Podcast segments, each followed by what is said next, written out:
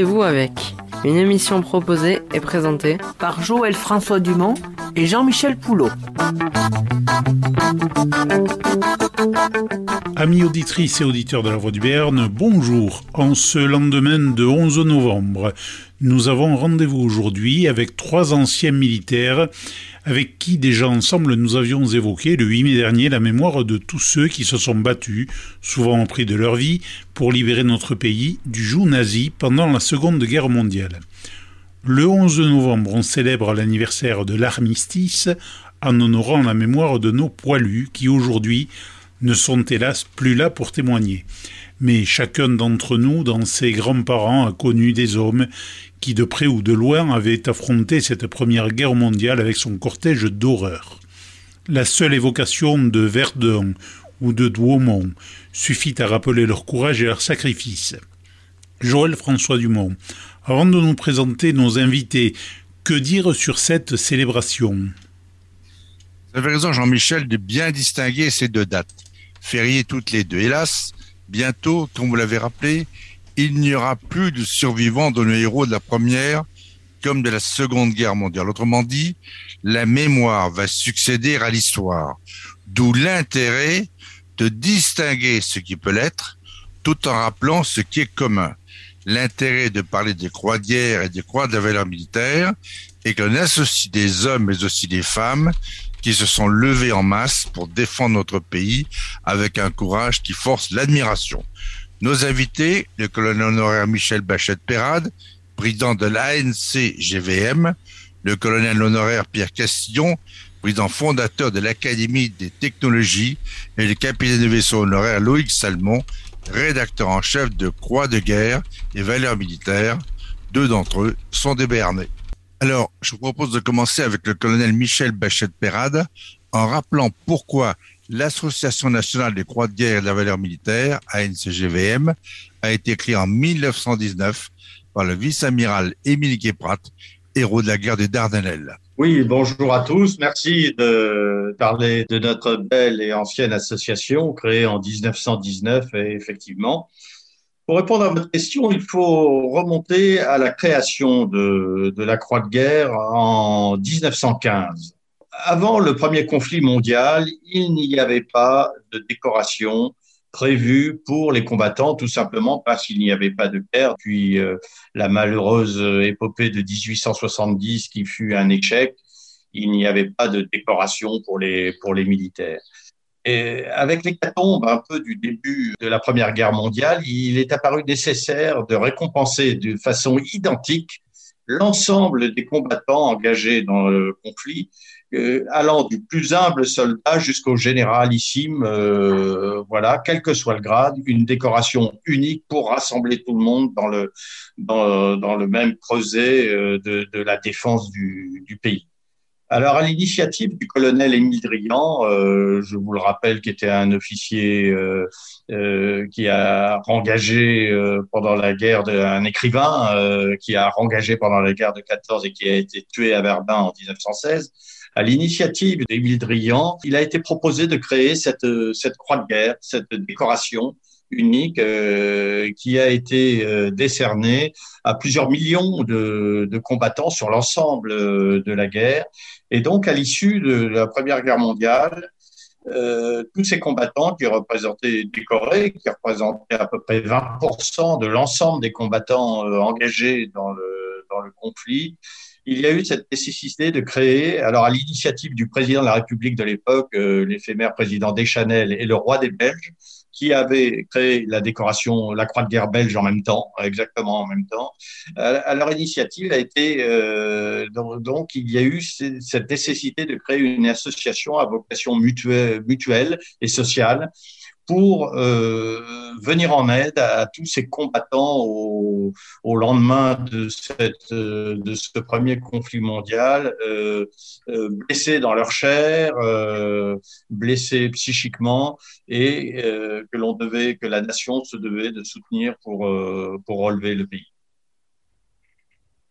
Cette association, au-delà de la reconnaissance des faits militaires, accompli par tous ces hommes qui s'étaient battus, qui ont connu les horreurs de Verdun et qui sont battus pendant quatre longues années, des centaines de milliers d'hommes reviennent à la vie civile dans des conditions parfois épouvantables, blessés, très grièvement blessés. On a même créé à l'époque, je crois, l'association des gueules cassées, c'est tout dire. Donc, c'était à la fois pour organiser l'entraide, le réinsérer dans une vie civile, dans la vie économique du pays, qui devait repartir de toute façon. Et donc, cette association avait en plus un côté social. Oui, tout à fait. Hein. Il y a eu de, à partir de là, donc de, les familles euh, ont adhéré, euh, des grandes manifestations ont été organisées après la après guerre. Euh, notamment, vous vous souvenez de la loterie nationale, des, euh, des, billets de loterie étaient vendus à l'occasion de grandes manifestations euh, très populaires, au début à Paris, hein, sur les Champs-Élysées, et puis ensuite sur l'ensemble du territoire national et même outre-mer, voilà, pour venir en aide. Alors, euh, L'idée, c'était de détecter les cas, euh, les, les, cas sociaux euh, issus de la guerre, euh, de, de, venir en aide. Euh, et voilà, c'était un peu l'origine. Alors, on a assisté aussi à des grands défilés avec plusieurs centaines de milliers de personnes.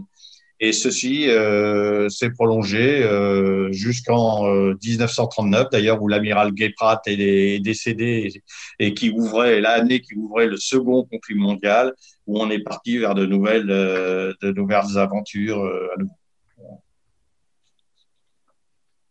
14-18, 39-45, maintenant on connaît le Castillon, lui, vous n'avez pas connu ni 39-45 ni 14-18 à fortiori, vous avez connu par contre la guerre d'Algérie et en tant qu'officier, vous avez reçu cette décoration. Si je ne me trompe, tout le monde connaît ou croit connaître plus ou moins la Légion d'honneur, dont on a parlé récemment en évoquant le souvenir de Napoléon Ier, qu'il avait instauré, qu'il avait institué. Pour les militaires, notamment pour les officiers, je crois que la croix guerre a une valeur parfois plus grande que la Légion d'honneur. Est-ce que je me trompe? Je crois que vous aurez différents avis. Euh, sur la question. Je pense que les officiers, effectivement, qui ont participé à des combats sont en général fiers d'avoir eu soit la croix de guerre euh, 39-45, euh, des TOE, c'est-à-dire du théâtre des opérations extérieures, ou ce qui est ensuite euh, la valeur militaire au moment, au moment d'Algérie. Euh, si par ailleurs ils ont obtenu la Légion d'honneur, euh, ils sont d'autant plus fiers. Mais je pense que ça commence d'abord par les citations euh, obtenues au combat. Et c'est, à mon avis, le premier point pour, pour les officiers et pour les hommes de troupe, bien entendu. on Vous avez évoqué le Béarn. Vous avez évoqué le Béarn oui. au début, et je voudrais justement en profiter pour dire un, un grand bonjour à, à tous, mais bien sûr aux, Béarnais, parce que bien qu'au Provençal, j'ai un, lien particulier avec euh, ce Béarn pour plusieurs raisons. D'abord, euh, j'avais fait la, la, base école des troupes aéroportées euh, l'été 58, ce qui m'a fait connaître et apprécier la région. Et ensuite, ma première embauche en 1963, ça a été d'être un ingénieur à la SNPA, Société nationale des pétroles d'Aquitaine. Et euh, j'ai eu euh, des séjours en usine de 69 à 72 sur le site de Lac, le site de Mont, pour démarrer une usine chimique. Et puis par la suite, beaucoup de contacts, beaucoup de liens avec les centres de recherche de Pau, de Lac, euh, l'université de Pau et des pays de l'Adour. Et donc j'ai beaucoup apprécié les Béarnais à Pau, Arthez, Orthez, Orthez, Mourinx, etc. Enfin, je vais faire une petite parenthèse. Eh bien, nous ne doutons pas que les Béarnais soient sensibles. Alors, Michel Bachet-Pérade, vous, vous êtes Béarnais et vous êtes à Pau présentement. Donc, euh, si on peut compléter ce que vient de dire le collègue Castillon l'instant, qu'est-ce que vous diriez? Ah, écoutez, euh, ou Depa euh, a été le témoin de eh ben, de l'histoire hein, du XXe siècle euh, également. Alors, euh, je dirais, je, citerai dans le désordre, ma, famille euh, a été très marquée par les guerres, évidemment, comme beaucoup de familles du, du Béarn. je citerai tous les engagés en, en 14-18 au, au, 173e RI au 83e ERI, dont beaucoup euh, sont restés euh, tués loin du pays. Euh, en 39-45, euh, le corps franc, le fameux corps franc Pommiès, euh, qui a donné son nom à, à, une multitude de rues dans nos, dans nos villes, nos villages, euh, à Pau, voilà. Je, je, je, dirais aussi que le Béarn, pour nous, qui, qui rassemblons également les villes décorées, c'est une ville que je voudrais citer, décorée de la Croix de guerre, Moléon-Lichard, pour le, le, martyr de ses habitants, euh, que je salue d'ailleurs euh, aujourd'hui en leur disant qu'ils sont la seule ville décorée et qu'à ce titre, ils représentent l'ensemble du Béarn et peut-être de, de, même de l'Aquitaine.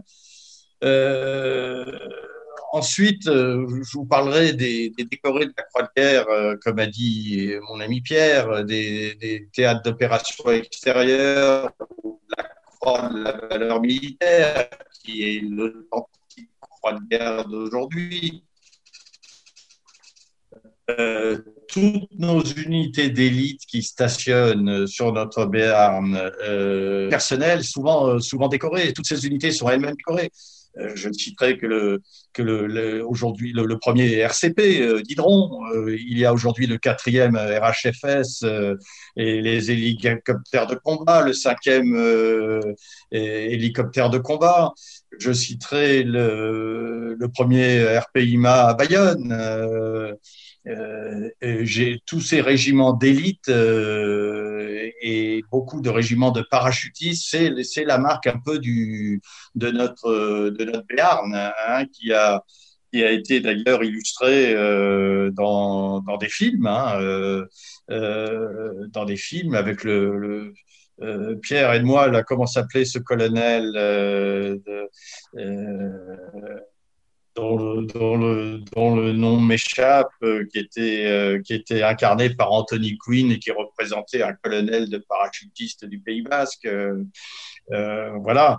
Bon, tous ces, tous ces parachutistes issus de l'école des troupes aéroportées de Pau, ça, c'est le Béarn, c'est le, le signe du Béarn voilà ce, que m'inspire notre association et, le Béarn.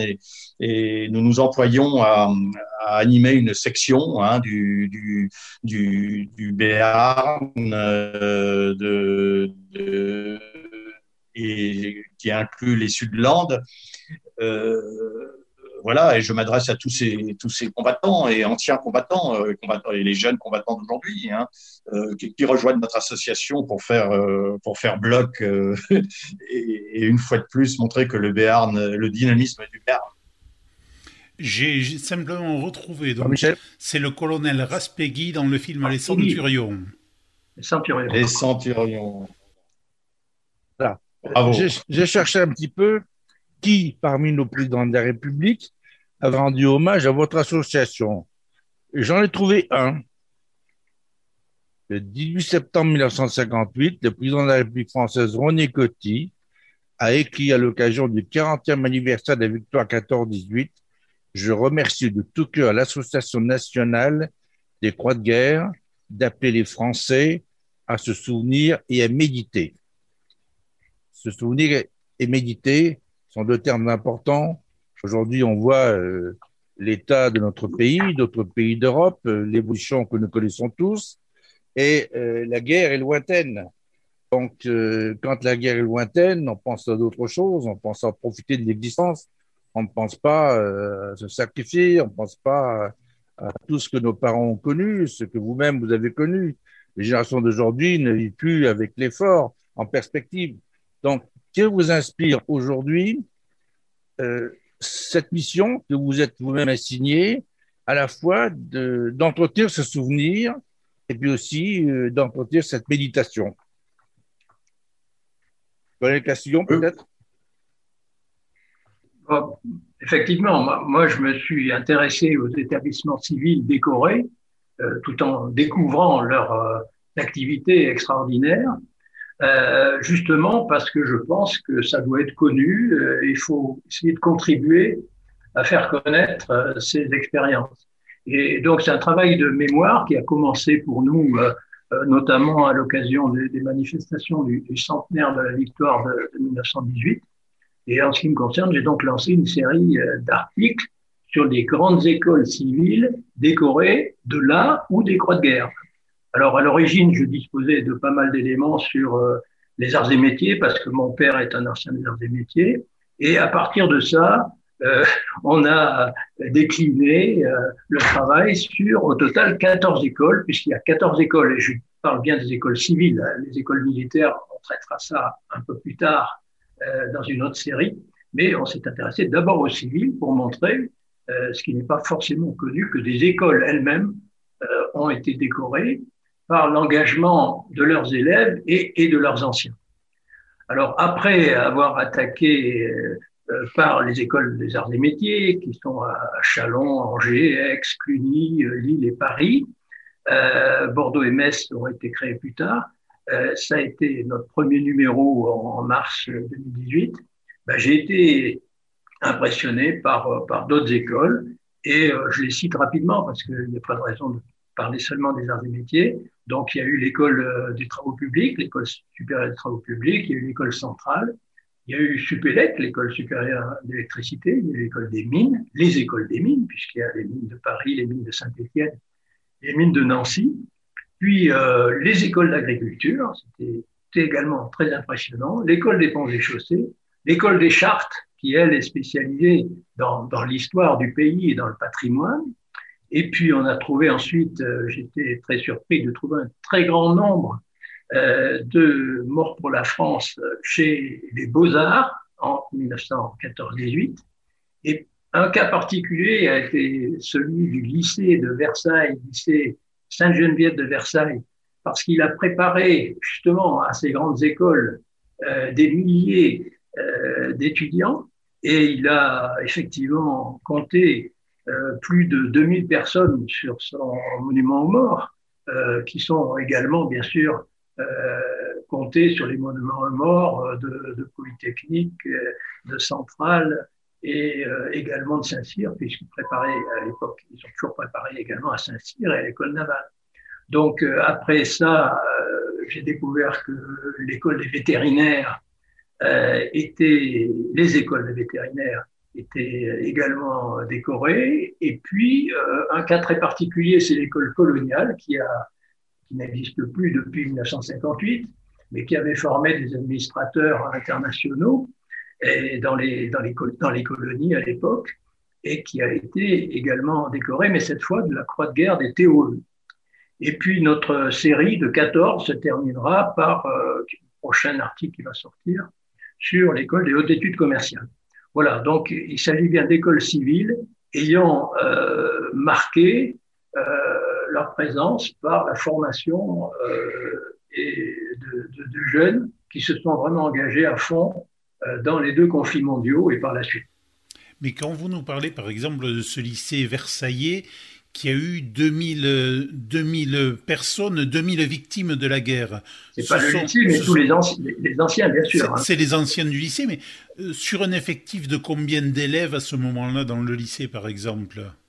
Parce que 2000, ça fait quand même beaucoup de monde, en peu de générations concernées éventuellement. Mais le, le lycée, c'est un lycée qui, comme d'autres lycées civils, ont formé des, des milliers et des, des milliers d'élèves. Et là, on parle par rapport à, je ne connais pas exactement le nombre d'anciens, mais les anciens de toutes les écoles que j'ai citées, les, ce qu'on appelle les alumni, les associations d'anciens, regroupent souvent 20 000, 30 000, euh, même 60 000 personnes. Donc, il faut voir qu'on se, on se réfère quand même à un grand nombre de gens. Et puis, comme je vous l'ai indiqué, euh, le lycée de Sainte-Geneviève a préparé à des écoles qui, elles, euh, ont compté sur leur monument aux morts euh, des morts d'anciens préparés par Ginette, ce qu'on appelait Ginette, l'école euh, euh, donc Sainte-Geneviève. Enfin, là, en fait, à Versailles, je connais bien d'ailleurs, c'est à côté des impôts de Versailles, il y a donc ce grand lycée, mais à l'intérieur de ce lycée, peut-être ce qui est le plus connu, c'est Ginette, cette institution qui a formé des générations de polytechniciens. De polytechniciens, de Saint-Cyriens, de, de, de, militaires d'actifs et, également d'autres, écoles. C'est une préparation qui se poursuit. Alors, tout à l'heure, le président, colonel Bachette Perrat, disait que cette décoration avait été instituée en 1919 pour essayer de ne faire qu'une seule euh, médaille pour reconnaître un certain nombre de, de, faits militaires et de qualités. au combat euh, pour des militaires ou pour des civils. Mais euh, depuis tout à l'heure, nous parlons à la fois de croix de guerre et de croix de valeur militaire. Alors, quelle est la distinction qu'il faut opérer entre une croix de guerre et une croix de valeur militaire, mon colonel? Alors, euh, il y a un point commun à, ces deux décorations, je dirais, c'est qu'elles s'obtiennent sur la base d'une citation à l'ordre. Alors, qu'est-ce que c'est qu'une citation? Euh, Depuis la guerre de 14-18 et au travers de tous les conflits euh, du XXe siècle, les militaires ayant euh, dont, l'action de une action d'éclat euh, ou une action de bravoure a été détectée, reçoit une citation, c'est-à-dire c'est un texte qui résume, qui résume l'acte de bravoure ou l'action d'éclat et qui comporte à la fin une phrase. Cette citation comporte l'attribution de la croix de guerre ou de la croix de la valeur militaire. Donc voilà, c'est ça qui, euh, c'est la citation qui est le point commun à l'ensemble des décorations que nous représentons. Je vous les rappelle rapidement, vous les avez très bien mentionnées tout à l'heure. La Croix de guerre 14-18 était la première. Il y a eu la Croix de guerre des théâtres d'opérations extérieures créée en 1921 pour les pour les guerres, euh, disons euh, outre-mer, hein, extérieures, les guerres coloniales, disons. Ensuite, il y a eu la guerre 39-45 euh, qui a été créée en 44-45, euh, voilà, exactement sur le même. Euh, le ruban change, mais la croix était toujours la même.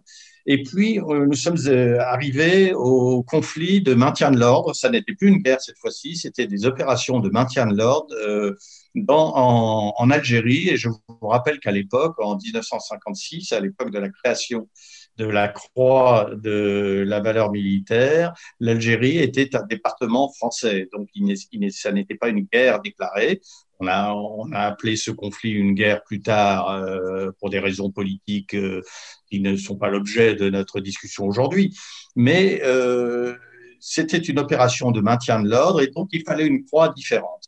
Et donc un ruban différent. Et ça a été d'abord la médaille de la valeur militaire et euh, on a dit qui a été très éphémère et on a dit à ce moment-là mais non il faut que ce soit une véritable croix de guerre euh, parce que elle avait comme nos croix de guerre de nos anciens elle récompensait un acte une action d'éclat ou un acte de, de bravoure. Donc le, les, ministres euh, les ministres de la défense et des armées successives ont, ont admis et l'ont écrit à notre association euh, nationale que, bien entendu, les titulaires de la croix de la valeur militaire avaient les mêmes prérogatives que les titulaires de nos, que nos grands anciens titulaires des croix de guerre euh, et euh, pouvaient adhérer euh, donc à notre association nationale. Alors, c'est la marque du, c'est dans notre jargon ce qu'on appelle la marque du courage ce sont euh, la marque du courage, c'est la citation qui comporte euh, l'attribution d'une prestigieuse décoration qui, je vous le rappelle, sont les plus hautes distinctions décernées directement par le ministre des Armées. Hein. Voilà. Alors, j'ai un souvenir personnel, c'était le 23 mai 2018. J'avais été invité par l'armée de l'air à Orléans-Brissy.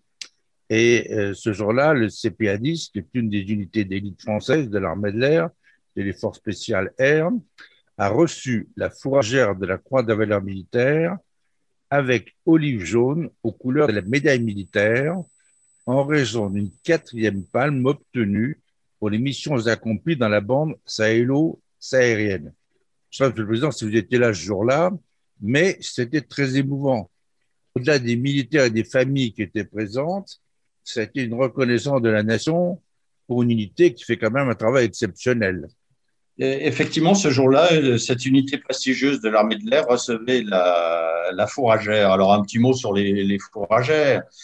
Les unités militaires dont les drapeaux, euh, fanions ou étendards sont, sont décorés d'une croix de guerre, euh, comme nous l'avons souligné, ou, de la croix de la valeur militaire, lorsque euh, les actes de, les actes et les actions d'éclat de ces unités se sont reproduits plusieurs fois et à partir de deux ou trois citations, qui sont matérialisés par des palmes en bronze sur le ruban de, la décoration qui est accroché à, la hampe du, drapeau, du faillon ou de l'étendard. à partir de deux citations, le régiment porte la fourragère, la fourragère. Alors, euh, la fourragère aux couleurs de la croix de la valeur militaire est relativement récente. Hein. elle a été créée en 2017, euh, je crois, et le CPA-10 était une, des premières unités à la recevoir. Euh, ces fourragères sont portées par l'ensemble des personnels qui appartiennent à l'unité. Et dans des cas exceptionnels, pour des personnels de ces unités qui ont, qui ont participé à l'ensemble des combats euh, qui ont valu à l'unité la fourragère ont le droit de porter la fourragère à vie. Alors, le siège de votre association est à l'école militaire. Il y a une date qui vous a certainement marqué, c'était le 10 octobre 2019, à l'Hôtel national des Invalides. Ce jour-là, Madame Dariussec, secrétaire d'État auprès de la ministre des Armées, avait déclaré à propos de votre association qu'elle était, je cite, la gardienne des valeurs comme le courage et l'engagement, et qu'elle promouvait auprès des jeunes générations des modèles de citoyenneté et de dévouement. Et à l'issue de cette manifestation, la musique de la garde républicaine, réunie au complet dans la cour d'honneur de l'Hôtel National des Invalides, a interprété à cette occasion le chant des croix de guerre. Donc vous avez également un chant maintenant qui vous a été offert par nos armées.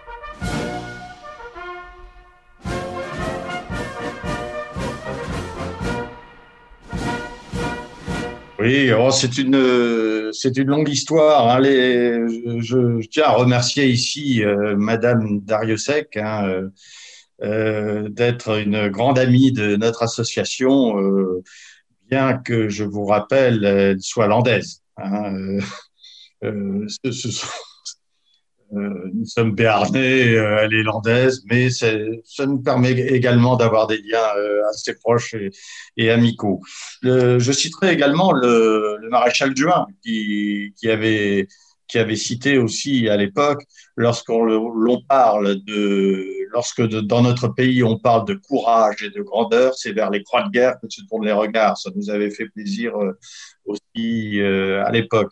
Alors effectivement, la, à l'occasion du centenaire de notre association nationale qui a été célébrée au, dans la cour d'honneur de, l'Hôtel national des Invalides, nous avions invité la, musique de la garde républicaine parce que la, garde républicaine la garde républicaine a un drapeau décoré de la croix de guerre des théâtres d'opérations extérieures. Et donc, à ce titre, euh, euh, la garde républicaine nous avait fait l'honneur d'interpréter ce chant des croix de guerre qui avait été écrit euh, par des musiciens de renom et chanté par un ténor de l'opéra. voilà. et que l'on peut trouver d'ailleurs sur, nos, sur nos réseaux sociaux ou sur notre site internet. voilà. Pour ceux qui, arrivent à maîtriser le son. voilà. Avec le colonel Castillo, maintenant, on va parler de deux choses. Mon colonel, ce qui a marqué votre existence, ben, il y a les armes d'abord. Vous avez euh, porté l'uniforme, vous avez battu euh, pour les couleurs de la France. Et euh, sur le plan civil, avant de devenir travailleur dans le Béarn, dans le pétrole, vous avez créé une association qui est extrêmement connue, qui est l'Académie des technologies, et dont le siège est au Grand Palais. Alors, est-ce que vous pouvez nous parler un petit peu de cette Académie des technologies? Écoutez, euh, je l'ai créé il y a, enfin, j'ai été, j'en ai été le président fondateur effectivement il y a 20 ans. Mais entre-temps, beaucoup d'eau a coulé sous les ponts et bien d'autres que moi pourraient en parler et notamment les, euh, je peux vous organiser, si vous voulez, un contact ultérieur avec ceux qui actuellement euh, sont en charge. Donc, il m'est difficile de, de, parler à leur place de l'Académie de technologie. Mais en gros, euh, il y avait au sein de l'Académie des sciences un conseil pour les applications de l'Académie des sciences qui s'occupait euh, en aval de la science des technologies appliquées. Et euh, en 2000, après 18 ans de fonctionnement, ce conseil a été converti, et ça a été ma tâche à l'époque, en une académie des technologies, académie de plein exercice, tel qu'il en existe et qu'il en existait en fait depuis longtemps dans les autres grands pays industriels. Donc, euh, c'est cette manifestation, enfin, c'est cette transformation que nous avons réalisée à l'époque avec les, autres membres fondateurs. Et puis, euh, cette académie s'est développée. Euh, en, en 2006, elle est devenue un établissement public. Et là, je dirais que je ne suis plus euh, à même de vous en parler. Les présidents qui sont succédés, ils sont déjà assez nombreux après moi, en, en parleront beaucoup mieux. Enfin, elle, a une, peut-être, euh, pourrais donner euh, sa, euh, son euh, logo, son, qui signifie bien ce qu'elle veut dire. C'est pour un progrès raisonné, choisi et partagé.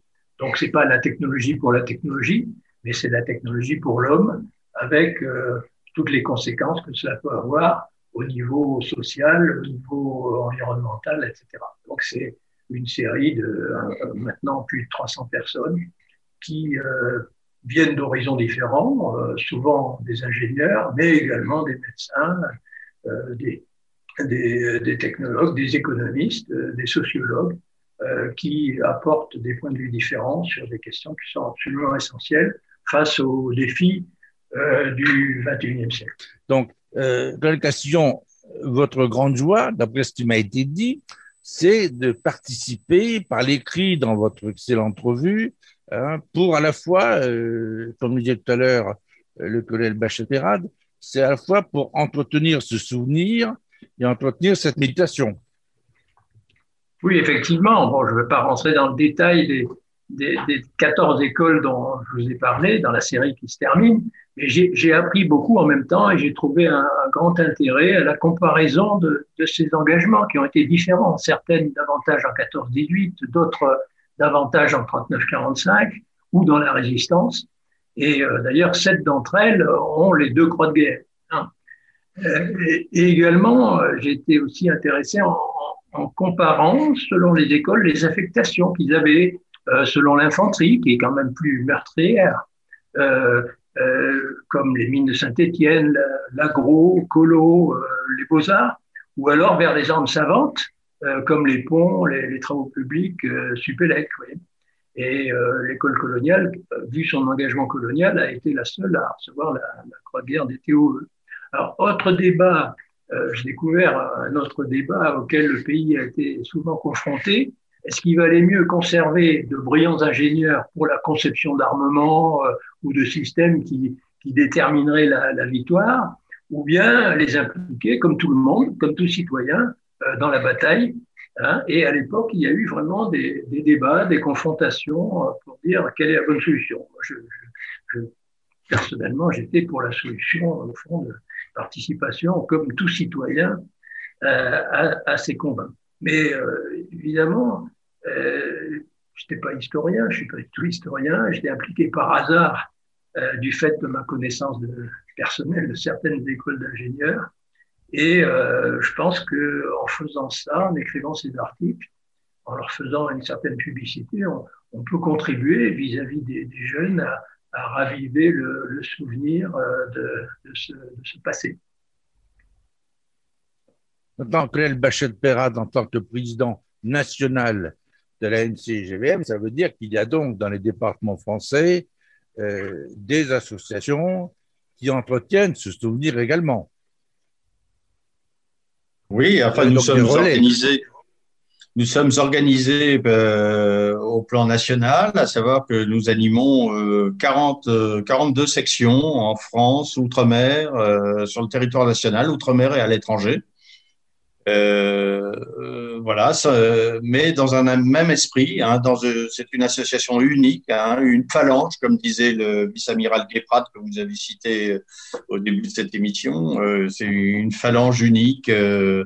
Euh, voilà, qui, qui rayonne euh, euh, au niveau national et, et international. Alors, qu'est-ce, qu'est-ce que nous, qu'est-ce que je vous parlais de la marque du courage que représentent ces éminentes décorations que nous que nous portons, que portent les unités ou les villes que nous représentons.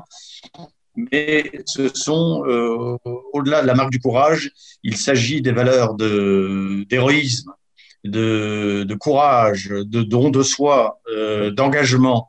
Et ces valeurs-là, nous ne voulons pas qu'elles restent euh, passéistes. Et donc, ce sont des valeurs que nous, euh, dont nous avons la prétention de diffuser auprès des plus jeunes générations. Hein, quand je dis les jeunes, c'est les tout jeunes hein, qui, qui ne sont pas encore adultes qui, euh, et qui ont besoin de, de, connaître cette histoire, de connaître euh, le, les actes d'héroïsme que leurs aînés ont, ont, ont réalisés euh, pour peut-être susciter des vocations euh, militaires, peut-être, mais également dans d'autres, dans tous les domaines, hein, où le courage et la, le don de soi, la volonté, la vie associative, hein, euh, par exemple.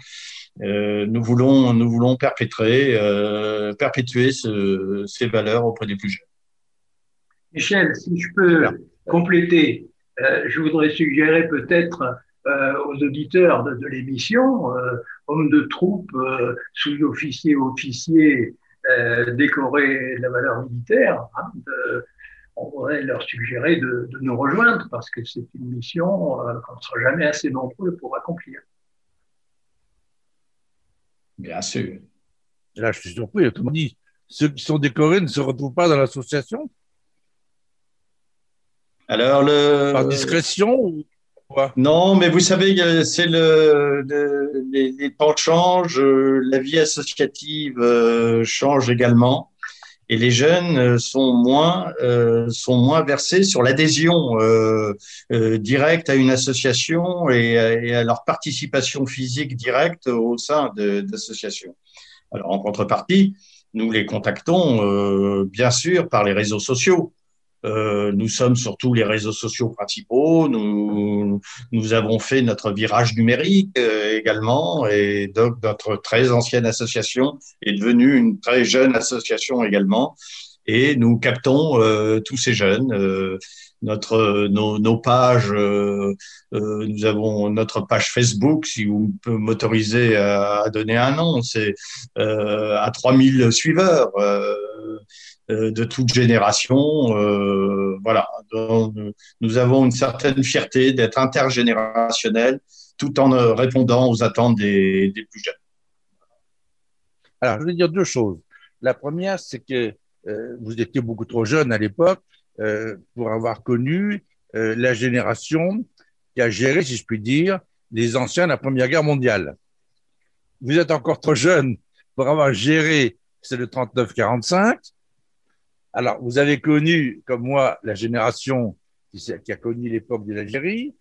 Bon, mais les époques ont quand même évolué. 14, 18, 39, 45, la guerre d'Algérie. On a quand même changé l'époque. Le siècle a beaucoup avancé.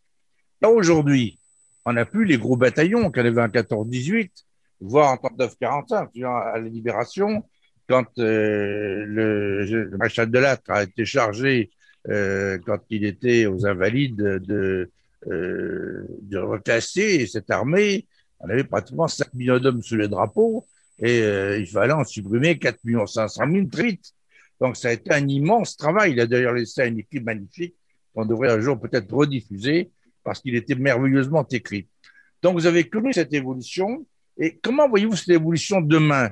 Parce qu'il y aura beaucoup moins de membres. Vous citez à l'instant l'exemple apporté vers la jeunesse. Qu'est-ce qu'on peut transmettre demain de cette période qu'on espère d'ailleurs ne plus revoir. Je vais vous dire euh, simplement, euh, les, les temps changent, les temps euh, évoluent, Et nous, nous restons calmes et nous regardons cette évolution de façon très pragmatique. Si les effectifs diminuent, d'abord, je vous dirais, hein, depuis la fin du service national, euh, nous avons maintenant une petite armée après, euh, après celle des gros bataillons que vous citiez. Ah, petite armée, petite association, mais petite association en termes d'effectifs. Mais c'est pas parce que les effectifs diminuent que les missions diminuent. Les missions restent. Et c'est à nous, les, le conseil d'administration, les dirigeants, les, les, présidents délégués de sections en France, partout, à trouver les, des, des, moyens, euh, d'autres moyens pour, euh, pour réaliser ces missions. Alors, chez nous, nous, avons, euh, nous avons créé des partenariats hein, avec l'Association des maires de France et l'Association des, des, des, des, communes rurales de France pour, leur, euh, pour leur vendre, euh, entre guillemets, hein, un peu le, la mémoire de, leur cité. Alors, si les élus locaux, parfois, sont pas très versés sur ces problèmes de mémoire, etc., ça n'est pas du tout le cas de leurs administrés. Les, les gens, toutes les familles, si je prends le Béarn que nous connaissons bien, toutes les familles ont eu plus ou moins, de façon plus ou moins proche, à tuer ou a disparu en 14, en 39-45. Et, euh, et, donc, euh, les administrés, la, la, population est très, très attentive à, à, la mémoire et nos élus le savent et nous suivent. Donc, si vous voulez, on a moins d'effectifs soldats, mais nos missions, nous voulons les maintenir avec les institutions civiles décorées, avec les villes décorées et avec les jeunes euh, qui, qui, combattent en ce moment dans la bande saharienne, au Mali, euh, au Burkina Faso, euh, en Côte d'Ivoire et tout ça. Ceux-là, bon, ben, nous rejoindrons euh, tôt ou tard, hein, euh, souvent dans une deuxième phase de euh, quand ils quittent la, les armées au bout d'un contrat de 5 ou 10 ans, euh, ils ont un souci, hein, il faut bien le reconnaître, d'une seconde carrière. Mais au bout d'un moment, ils nous rejoignent toujours euh, parce qu'il y a cette volonté euh, de, de, continuer ce qu'ils ont fait dans le, sous les drapeaux, de le continuer dans la vie civile.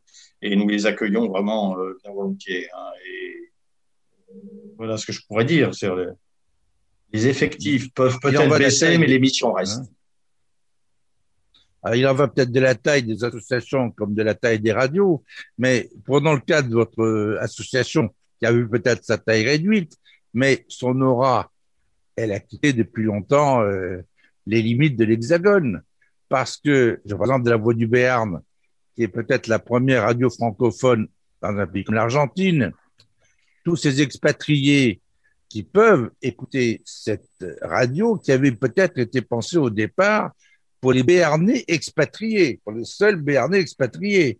Mais comme euh, d'autres régions n'avaient pas produit de radio à destination de leurs expatriés, eh bien les autres ont dû se transformer ou se convertir en Béarnais de cœur. Et ils sont nombreux, on le voit parce qu'on reçoit beaucoup de courriers à Pau, hein, et aussi on le voit aussi dans les échanges.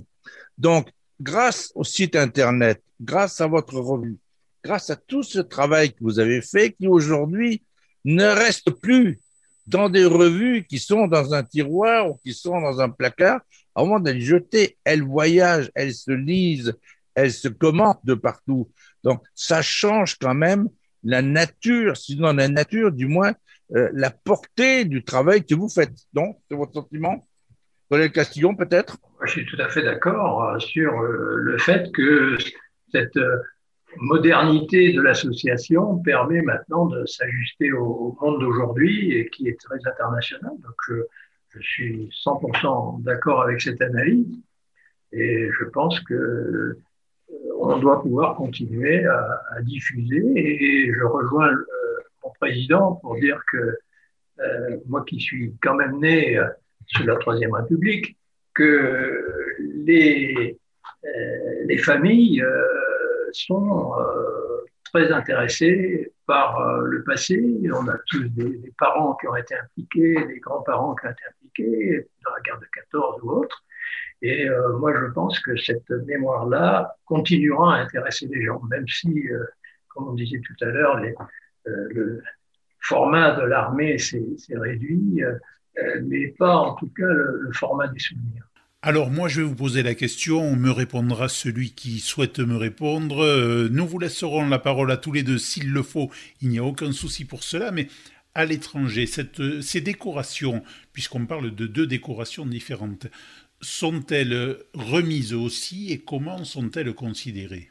Oui, euh, alors vous, vous, parlez de nos décorations françaises euh, oui, oui, la croix de la valeur militaire. La croix de la valeur militaire. Alors, effectivement, euh, le, alors la, croix de guerre, hein, la croix de guerre des, des théâtres d'opération extérieures a été remise pendant la guerre du Golfe. Euh, euh, vous vous souvenez la, la, première guerre du Golfe où nous avons été engagés aux côtés des Américains. Alors effectivement, il y a eu des échanges de décorations mais ces décorations étant, étant quand même les plus hautes décorations de, du ministère des Armées sur le, sur le terrain, elles, sont données assez, assez peu.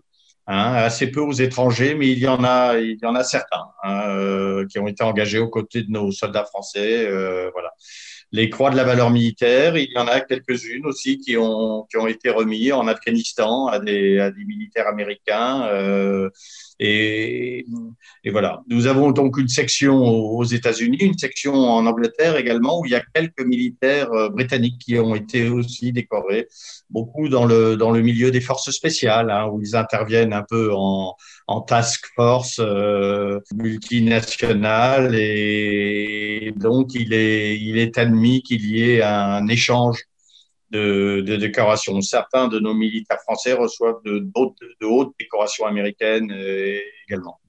Mais tout ça étant souvent dans des opérations un peu confidentielles, euh, et donc il n'en est jamais fait grand, grand cas, mais, mais, mais ça existe. Oui, elles sont très prisées. Hein, les, et je citerai, et, je vous citerai le, la, la photo du, du, du, prince Philippe à l'occasion à l'occasion de son de, ses funérailles.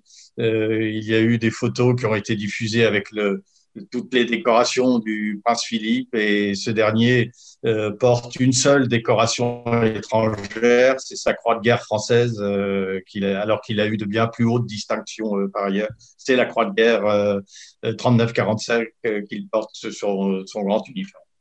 Et qui apparaît très clairement sur la photo. Donc ça, c'est celle qu'on voit. Enfin, en tout cas, celle que nous voyons. Parlons maintenant de votre revue Croix de guerre et valeurs militaires et de votre site internet avec le capitaine vaisseau honoraire Loïc Salmon, son rédacteur en chef. Commandant, parlez-nous de votre travail au quotidien.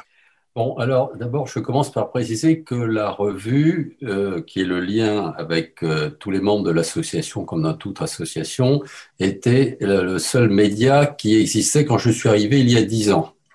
Donc, euh, j'avais proposé au président de l'époque et au conseil, ensuite au conseil d'administration qui a été ratifié par l'Assemblée générale de modifier la revue, de passer à la couleur et euh, dans un laps de temps d'environ six mois, de passer sur Internet. Ça s'est passé, j'ai eu une formation qui m'a permis de faire le montage électronique et donc de faire baisser le prix de la revue. C'est important parce que, euh, comme toute association, nous n'étions pas riches et, c'était, pour passer dans le, monde d'aujourd'hui, ça, a été, un peu compliqué, mais ça s'est, relativement bien passé. Donc cette revue, euh, qui était euh, très orientée, je dirais, vers le monde des anciens combattants, j'avais voulu lui donner euh, un peu de sang neuf en incluant un dossier central sur la défense d'aujourd'hui. Donc j'ai traité pendant cinq années, raison d'un numéro tous les trois mois, un, thème euh, sur chaque armée ou sur chaque thème de défense. Et lorsque le site a été ouvert, c'est-à-dire dans fin juin 2011, J'étais au début un petit peu paniqué, je ne savais pas ce que j'allais mettre dedans, et au fur et à mesure, je me suis aperçu qu'il y avait énormément de choses pour parler de la défense d'aujourd'hui. Donc, euh, le, le, le, site a pour but d'expliquer la défense. Parce que la Croix de guerre, ce sont quand même des gens qui se sont battus pour défendre nos valeurs, pour défendre la France, qui est un que nous aimons. Et la revue papier, eh bien, on la conserve, mais elle était insuffisante. Une parution tous les trois mois est insuffisante pour expliquer l'évolution très rapide du monde qui nous entoure, la complexité et surtout sa dangerosité. Donc, le choix que, j'ai fait, en accord évidemment avec le conseil d'administration, avec la hiérarchie, c'est de consacrer le site à l'explication de la défense d'aujourd'hui et la revue l'orienter plutôt sur un aspect historique. Donc, ça s'est fait en deux temps. Le dossier central, au bout de cinq ans, j'avais fait le tour, j'estimais que j'étais trop pris, donc je, me suis arrangé pour obtenir que l'école de guerre, qui forme les officiers, les grands, les grands chefs de demain, s'occupe du dossier. Euh, bah, c'était une bataille. Qu'est-ce qu'on fait à l'école de guerre? On apprend à faire la guerre, évidemment, et surtout, on se sert des exemples du passé. Il y a beaucoup d'enseignements à tirer.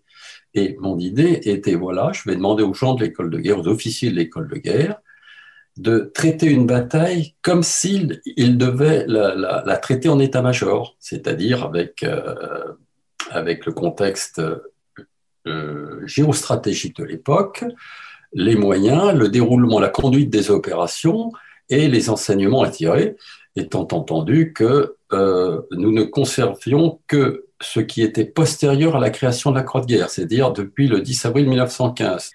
Alors, ce que j'ai demandé au service historique de la défense, c'est d'apporter un éclairage complémentaire, mais surtout ne pas doublonner ce que faisaient les, officiers stagiaires de l'école de guerre. Ils n'ont pas la même approche. Le service historique, ce sont des universitaires. Et je leur demandais donc autant que faire se peut, d'apporter un éclairage complémentaire à du dossier qui était traité. L'article a été le plus téléchargé, c'était sur la Baltique, la Suède et la Finlande passant de la neutralité à l'engagement à cause de la menace russe. Ça, c'est l'article le plus téléchargé. Un autre, c'est Cameron. J'avais été une fois dans la Légion et c'est la main du capitaine d'Anjou. Cet article que j'ai écrit en 2013 est encore lu chaque semaine il y a 25 ou 30 personnes qui le lisent. Alors je suppose qu'il y a toute la Légion peut-être, mais aussi des gens de l'extérieur. Et enfin, pour la revue, il y a les batailles. Et euh, celle qui a été le plus téléchargée, c'était la bataille de Midway en 1942. Entre, euh, c'était la bataille de porte-avions entre la marine américaine et la marine japonaise. Et à un moment, c'était, je crois, l'année dernière, au mois de septembre, il a été téléchargé 219 fois en une semaine. Alors, je suppose que ça doit être toute la promotion de l'école de guerre de l'époque qui voulait donc s'en servir parce que ça devient un, outil pédagogique. Les dossiers sur une bataille rédigés par un ou plusieurs officiers de l'école de guerre sont relus, et maintenant je l'ai appris récemment, par le général directeur en personne. C'est validé. Donc ça, c'était pour vous dire le succès ça auprès des officiers, bien sûr, mais pas seulement les officiers, les universitaires. Louis Talmont, commandant, j'ai une question que je pose aux journalistes. Vous parliez tout à l'heure de la Légion.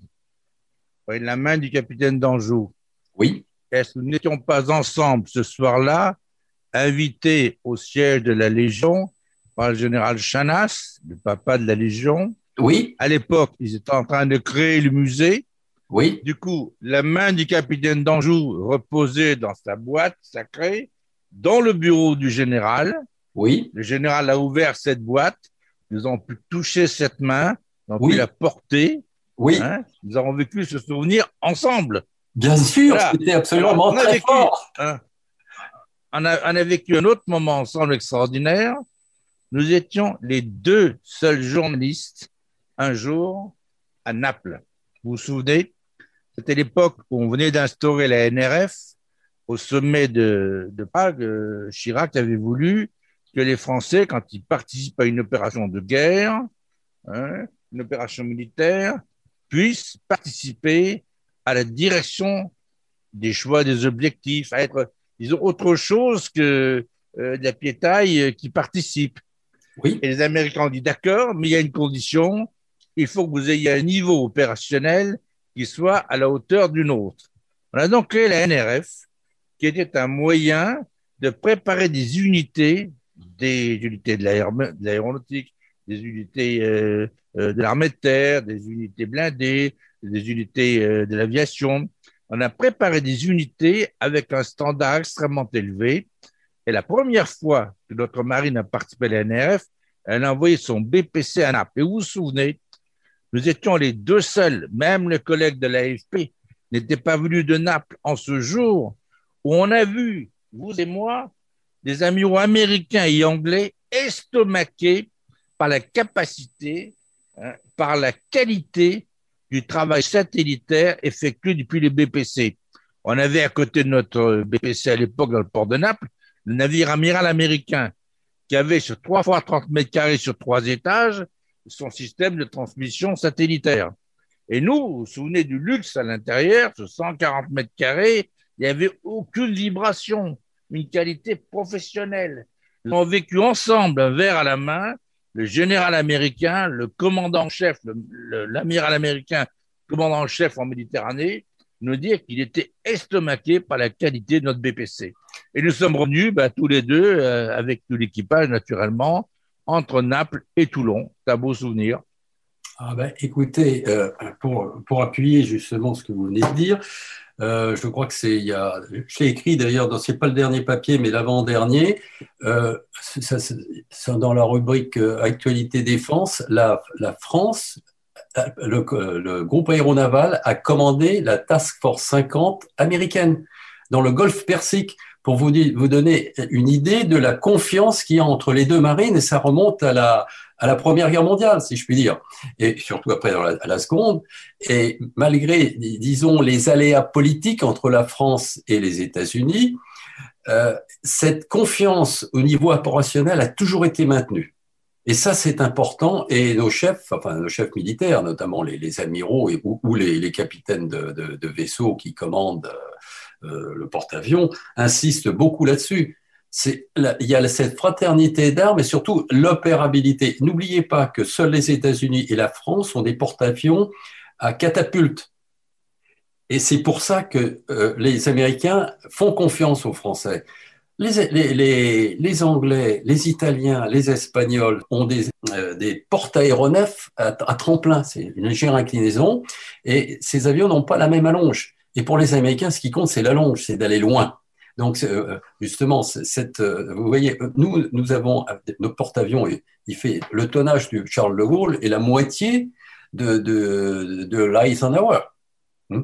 Et pourtant, c'est le, commandant du Charles de Gaulle qui a commandé la Task Force 50 dans le Golfe Persique en opération. C'est pas de l'entraînement. C'était vraiment, c'est une zone dangereuse. Et c'était il y a, il c'était au début de, c'était en, avril.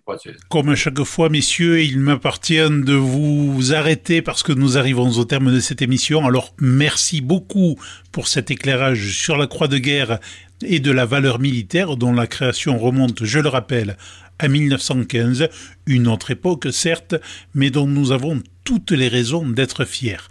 Pour terminer, je vous propose d'écouter l'hymne qui a été consacré par nos armées à cette association patriotique exemplaire et encore grand merci à vous.